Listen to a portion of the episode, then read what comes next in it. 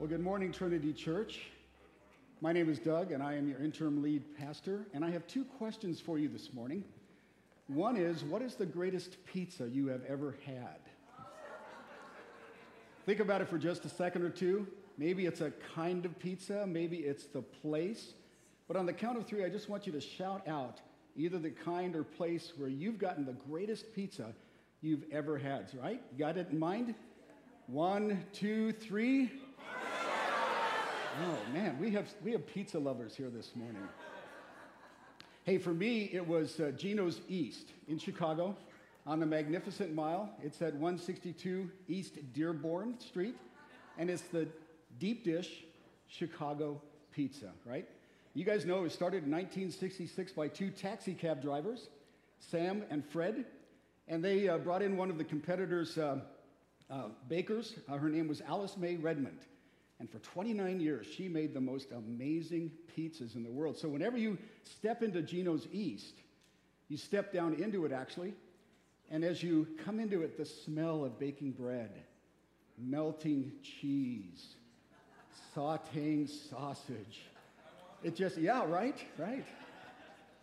It just fills your nostrils and it compels you toward one of the big tall wooden booths. So you, you sit down in the booth, they hand you a menu, and you begin to read it, but the only thing on your mind is deep dish Chicago pizza with sausage on top. But as you're in the booth, you can also look at all of the initials and dates and little love notes that have been etched into the wooden booths. And then you can drool as those big deep dish pieces, pizzas go right by your table to other customers, right? There's nothing quite like a deep dish Chicago pizza. Got an inch of beer batter crust, inch and a half of pure melting mozzarella cheese. Yes. And a plethora of seasoned sausage on top. It's practically heaven with a lot of, a lot of carb loading going on, right? Oh, man. Oh, man. Could you guys smell it when you came in? We'll save that for later. And actually, this pizza belongs to you guys this morning. Right here. So if you want to come up afterwards, we have plates and napkins, and you can enjoy it together. By the way, it pays to sit up front in Trinity Church.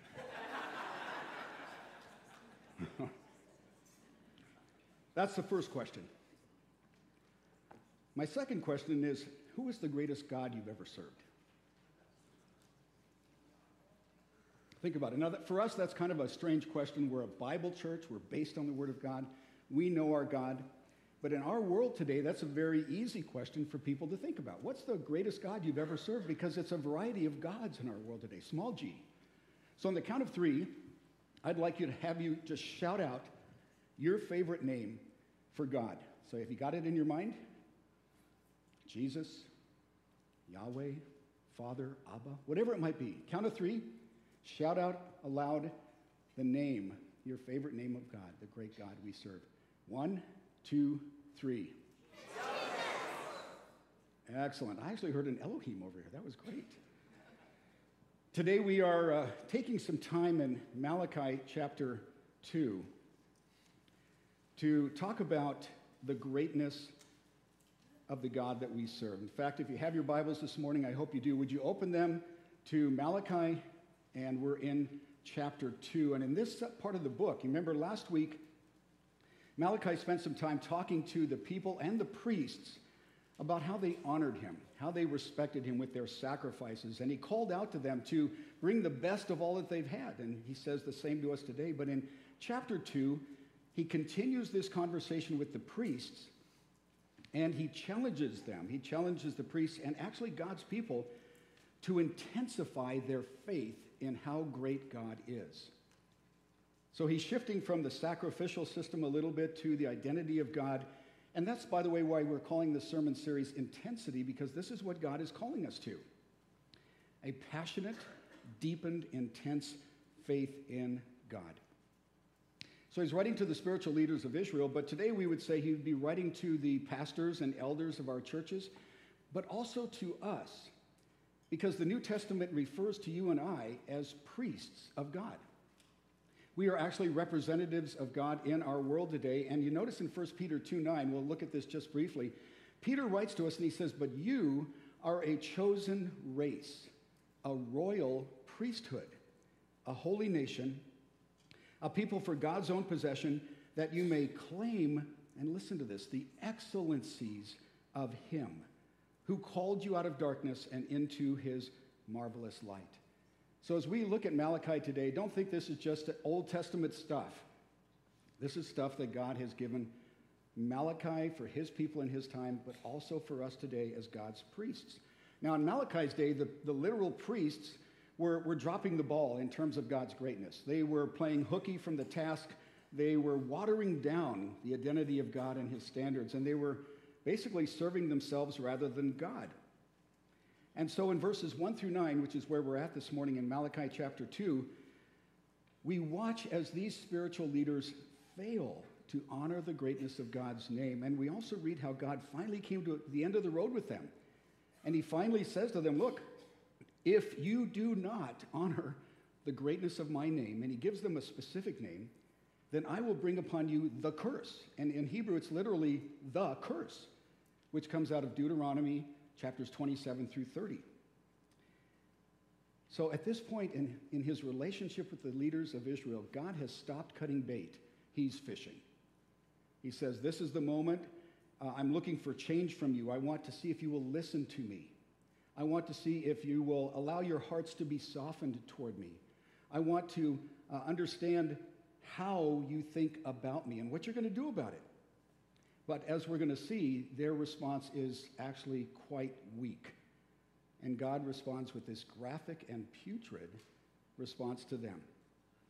So this morning, he's doing two things for us with regard to his name. Number one, he's telling us his name is great and he will always guard it.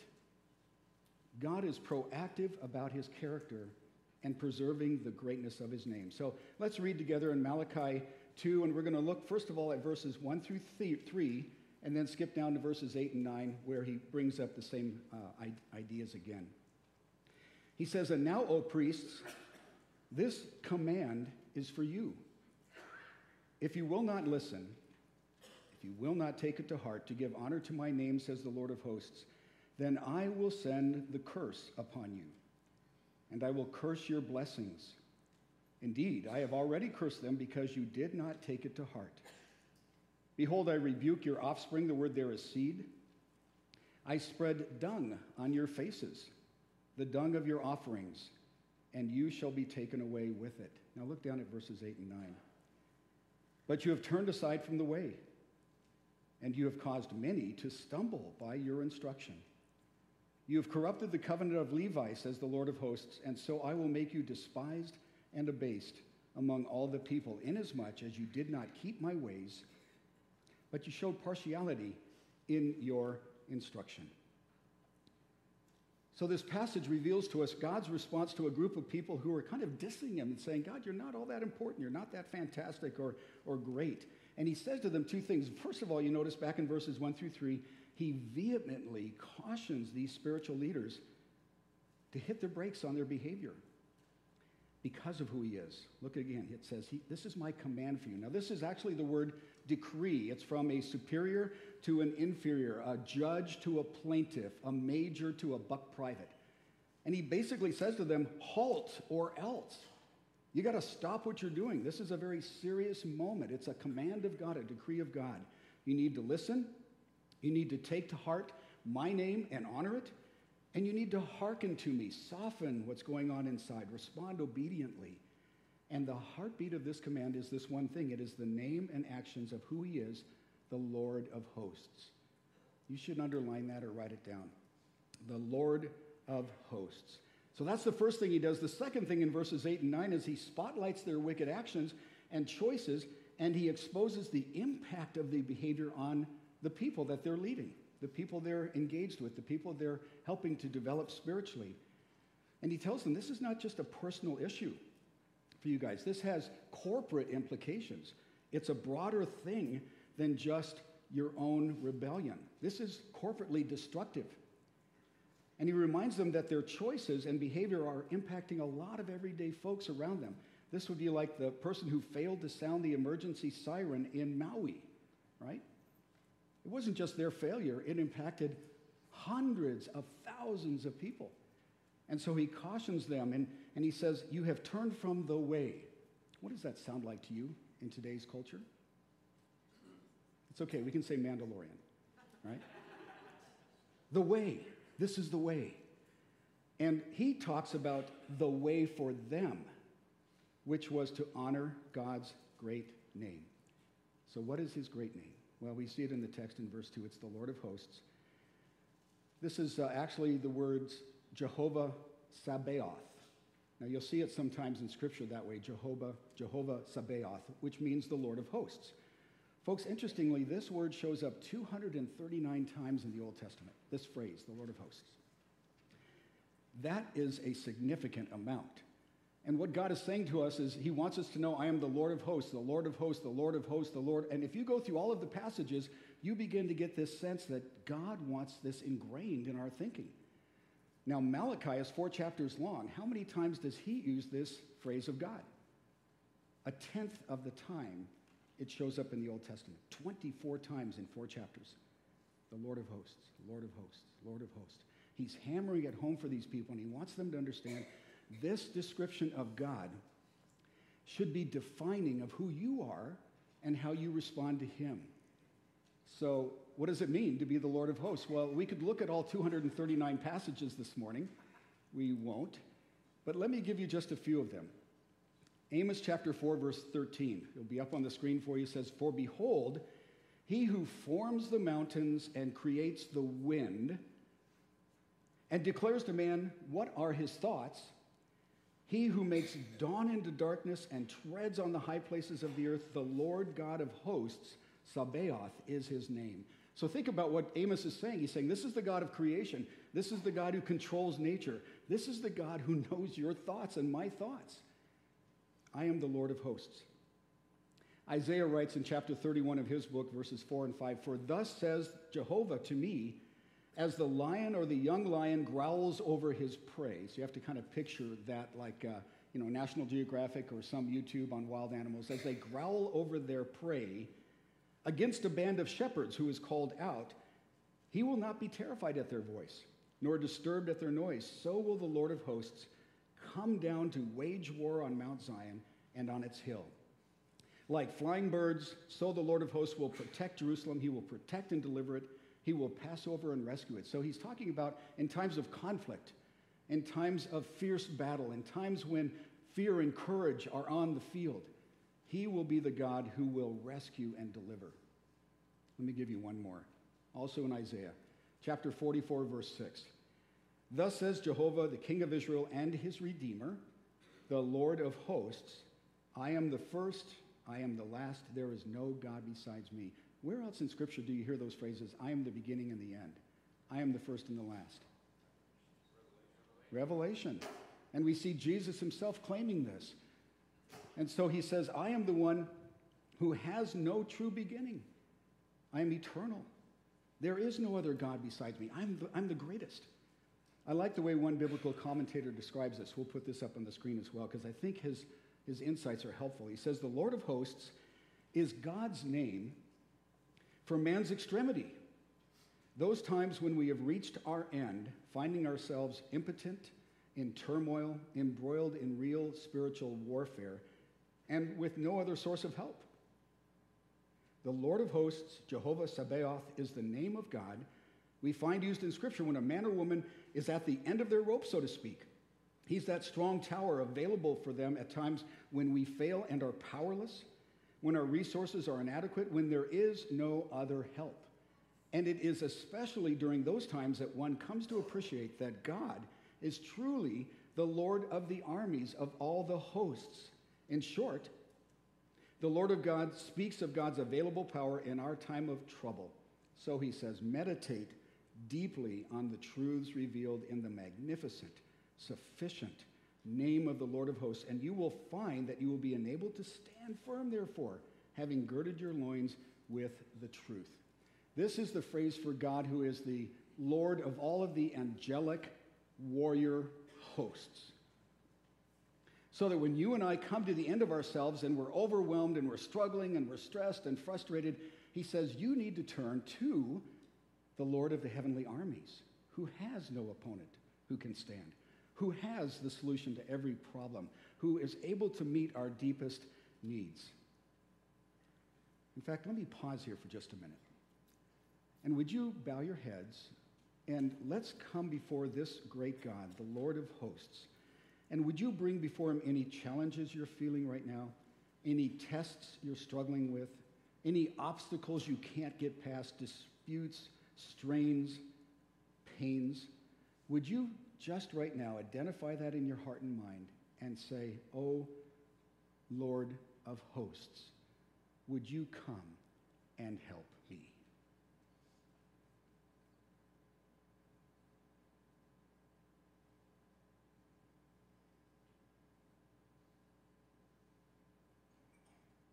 Lord, we pray this in full assurance of who you are. We've sung about it this morning. You are the great God, the Lord of hosts, and we praise you for that this morning. In Jesus' name, amen. So, some of you are very familiar with this phrase because it was written into one of the great hymns of Christian hymnody by Martin Luther. He wrote this song after his good friend Leonard Kaiser was martyred back during the uh, uh, Reformation era. And it's the song called A Mighty Fortress is Our God. Anybody remember that one? Right? We, we sing it off and on. Let me read to you the words. And at the end, he uses this Jehovah Sabaoth is his name. But what he's saying there is the Lord of hosts. Listen to this. A mighty fortress is our God, a bulwark never failing. Our helper amidst the flood, the mortal ills prevailing. For still our ancient foe does seek to work us woe. His craft and power are great and armed with cruel hate. On earth is not his equal. Talking about Satan, our ancient foe. God resists him, he has power over him. Notice the next uh, set of lines. Did we in our own strength confide, our striving would be losing. Were not the right man on our side, the man of God's own choosing? Do you ask who that may be? Christ Jesus, it is He. Lord Sabaoth, His name. Lord of hosts, His name from age to age the same, and he must win the battle. We see this woven throughout the Old Testament. We see it woven into our hymns. And Malachi says we need to listen. We need to soften our hearts. We need to come before him. And for these priests, he says, if you will not, in fact, God says, I, I recognize you are not listening. Your hearts are hard. Here is the curse it will be on your blessings. That's kind of an interesting phrase. I will curse your blessings. So it's not just I'm going to curse you, I'm going to curse the good things you've been called to, the good things that are in your life, the good things you hope for your life. So that whatever is a blessing of God to them, it will become a curse. Whatever is positive from God in them, it will become negative. Whatever is good from God, it'll become bad. And this wording is reminiscent of Deuteronomy. We mentioned that earlier, 27 through 30. This is where God says to Israel on two separate mountains, These are the blessings if you obey. And they shouted them to the other half of the Israelites on the other mountain. These are the curses that will come upon you if you do not obey. I'm making this covenant relationship with you. I give you all of these blessings, but it's contingent on your honoring me, you're obeying me. Listen to the heartbeat of Moses' comments to these people. It's in Deuteronomy 29, and he says, after all, hearing all of the curses and blessings, it comes down to this. Here's what he writes Make sure there is no man or woman, clan or tribe among you today whose heart turns away from the Lord our God to go and worship the gods of other nations. Make sure there's no root among you that produces such bitter poison. When such a person hears the words of this oath and they invoke blessing on themselves, thinking, I will be safe even though I persist in going my own way. Do you hear that? I'll be fine. God doesn't mean it. I can choose to act, how I desire, and God will just kind of put up with it along the way. He says, make sure that when a person hears these words, they don't invoke this blessing on themselves. I'll be fine, for that will bring disaster on the watered land as well as the dry. The Lord will never be willing to forgive them. His wrath and zeal will, will burn against them. All the curses written in this book will fall on them, and the Lord will blot out their names from under heaven. One commentator put it this way the heart of the problem has always been the problem of the heart. That's the heart of the problem. That's what he's saying to these priests. If you're not going to listen, if you don't take it to heart, here's what happens when you don't do that.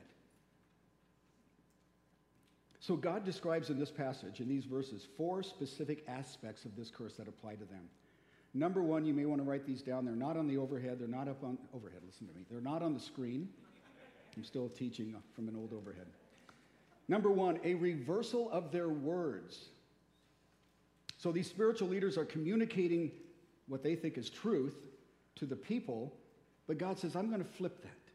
In fact, it's interesting. If you go to Numbers chapter 6, you find in the Bible uh, this statement to Aaron and his sons, the Levites and the priests. The Lord spoke to Moses, saying, Speak to Aaron and his sons, saying, You shall bless the people of Israel. You shall say this to them. And this is going to be familiar for you folks. We use this in different contexts today. Here's what you're to say to them to bless them The Lord bless you and keep you. The Lord make his face to shine upon you and be gracious to you. The Lord lift up his countenance upon you and give you peace. You remember hearing these words in different settings? We hear them at weddings and other places. So shall uh, they put my name upon the people of Israel. Listen to that. So shall they put my name upon the people of Israel, and I will bless them. He says to the priests, that power is going to cease. So when you announce to the people, you are blessed, I won't bless them. When you say to the people, you are forgiven, I will not forgive them. When you assure the people they are pleasing to God, I will not accept them. I am cursing your blessing. So God rips the stuffing out of their work. All, of, all the things they do for the people has no meaning anymore because of the curse. God says, secondly, I'll remove the provision, my provision, from you. Now you see the word offering there, or excuse me, offspring. That's the word seed in the Hebrew. It could mean literally the crops, the tithes and offerings that come into a priest's life that sustain him and he could you know, grow his own crops. He says, no, no, that is going to be gone that supply will cease. But it can also mean children, interestingly. So that's thirdly, he says, I will rebuke your offspring.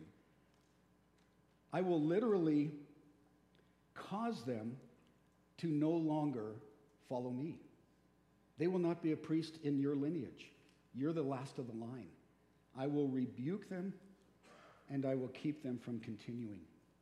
How many of us as parents ever want that to be said of our children?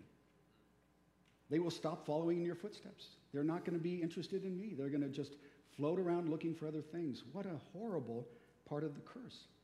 And then lastly, God gets very graphic with them. And he says, I will smear refuge, refuse on your face.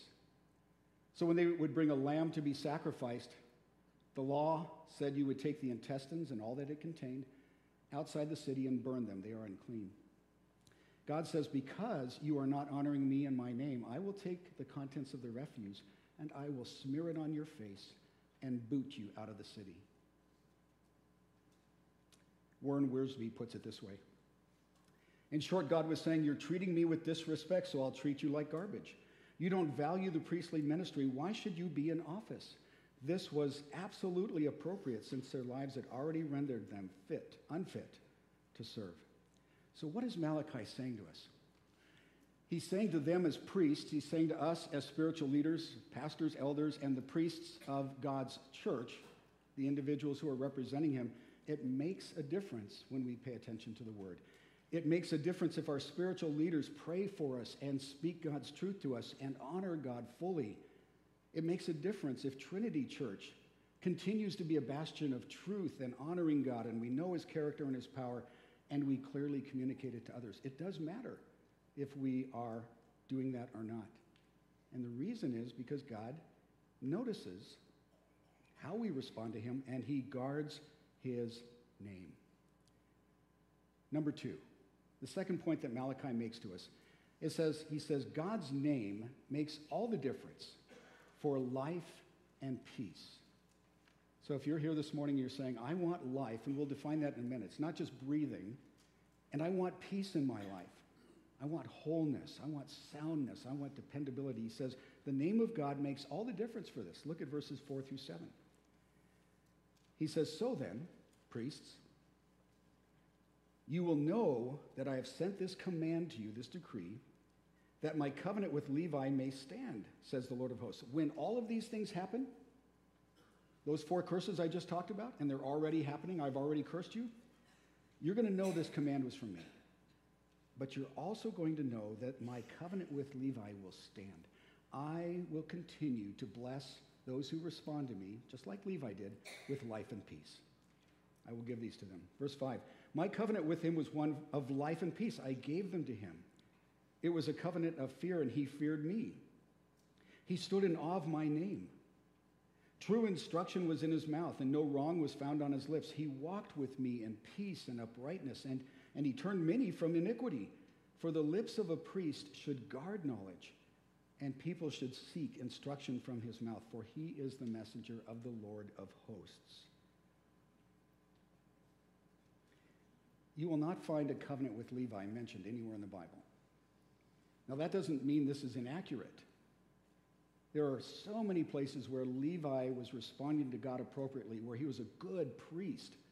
And in several of those places, it says God blessed him, God set him aside. And so we get the sense Malachi's talking about all of this. But there's one place in Exodus 32. I'd like to have you turn to that passage briefly. It's in verses 19 through 29. And it's one of those significant stories we tell our kids about the golden calf and the Ten Commandments, right? And how Moses is coming off the mountain with the Ten Commandments, and he sees all this hubbub going on with Israel and this huge revelry and party, and he's thinking, what is happening? And he gets down there in verse uh, 19, it says, uh, when he uh, approached the camp, he saw the calf and the dancing. And Moses' anger burned hot. And he threw the tablets out of his hand and he broke them at the foot of the mountain. And he took the calf that had been made and he burned it with fire, ground it to powder, scattered it on the water, and made the people of Israel drink it. That's quite a process there. Here's your Gatorade. You've been worshiping this God, you're now going to internalize it and eliminate it. Verse 21 says Moses said to Aaron, what did this people do to you that you have brought such a great sin upon them? And Aaron said, Let, let not the anger of my Lord burn hot. You know the people.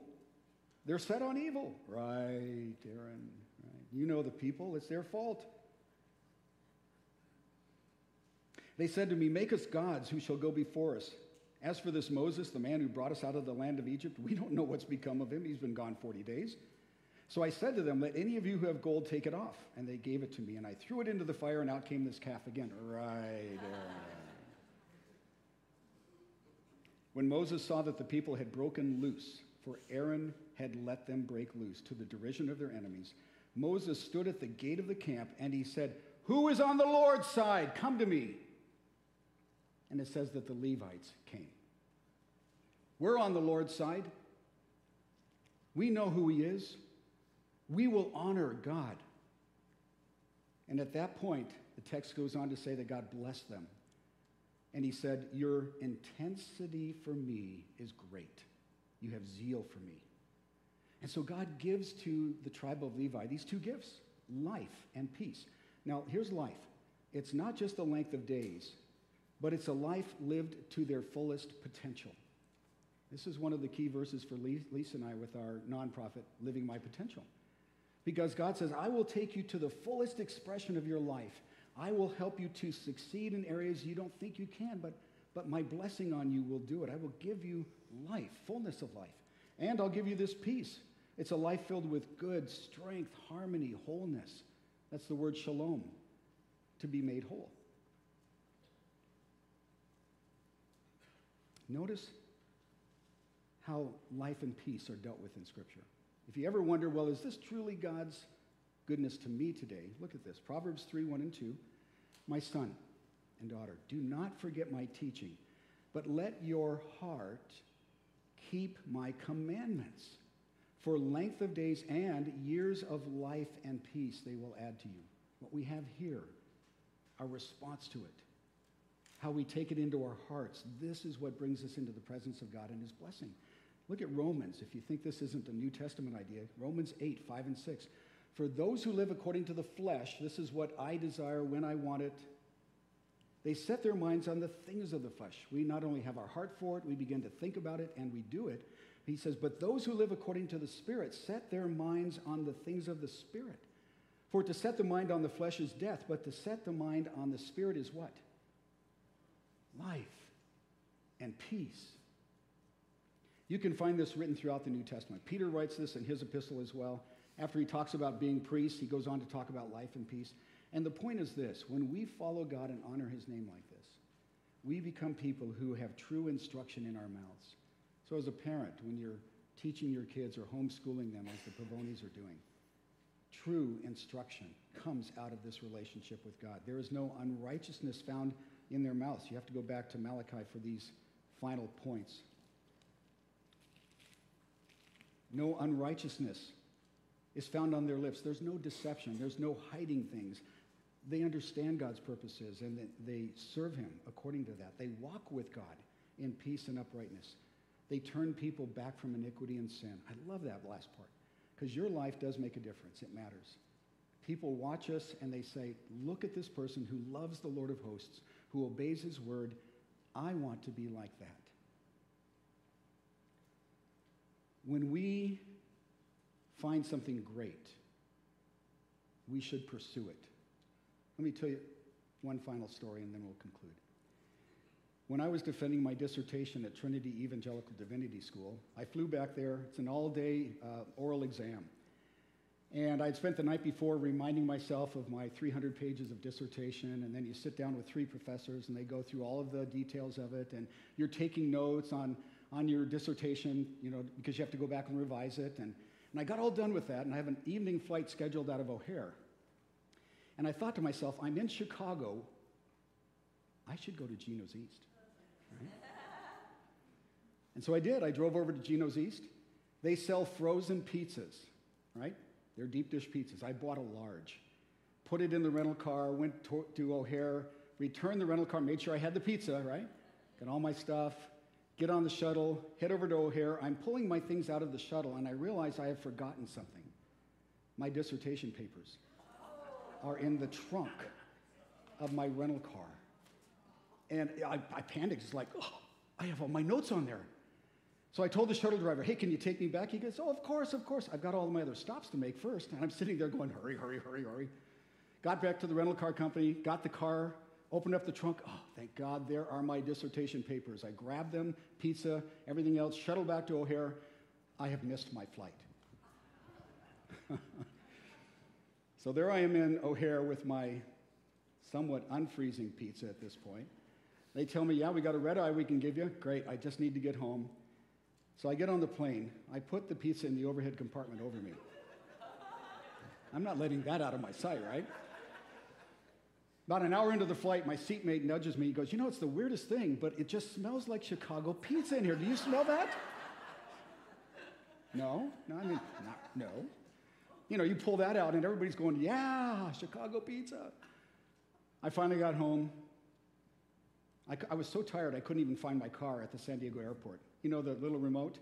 I couldn't remember which parking lot I had parked in.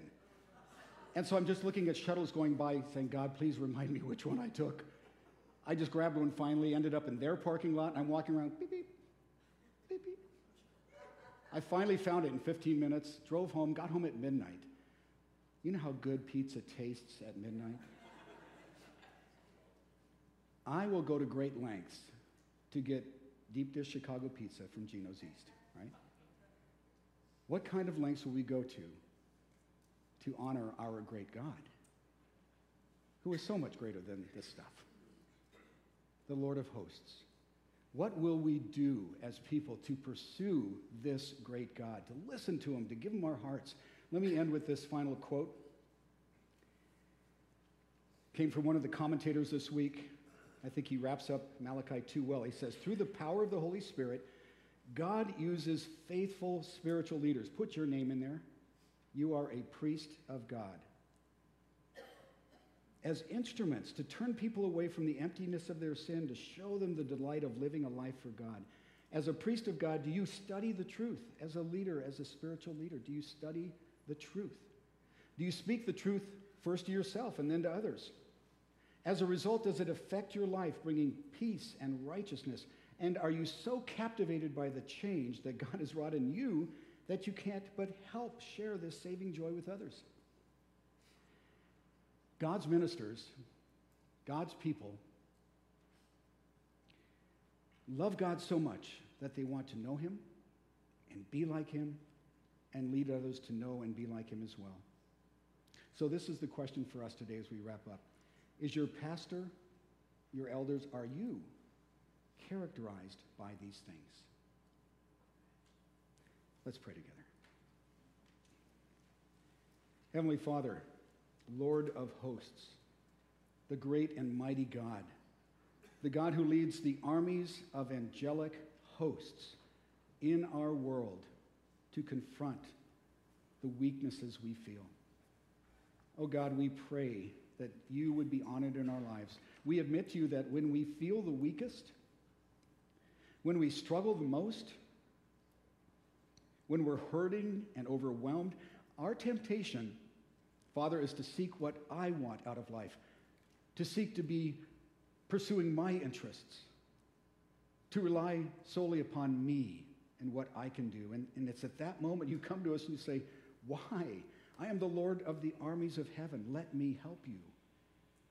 And so, God, help us to listen to this. Help us to take this to heart. Help us to obey your word and become lights and beacons to a world around us who truly needs that kind of greatness. So, Father, help us to pursue you in the light of this passage this morning. We pray in your name. Amen. Don't forget to come up here for this pizza afterwards. Plates and napkin. I'm taking this piece with me.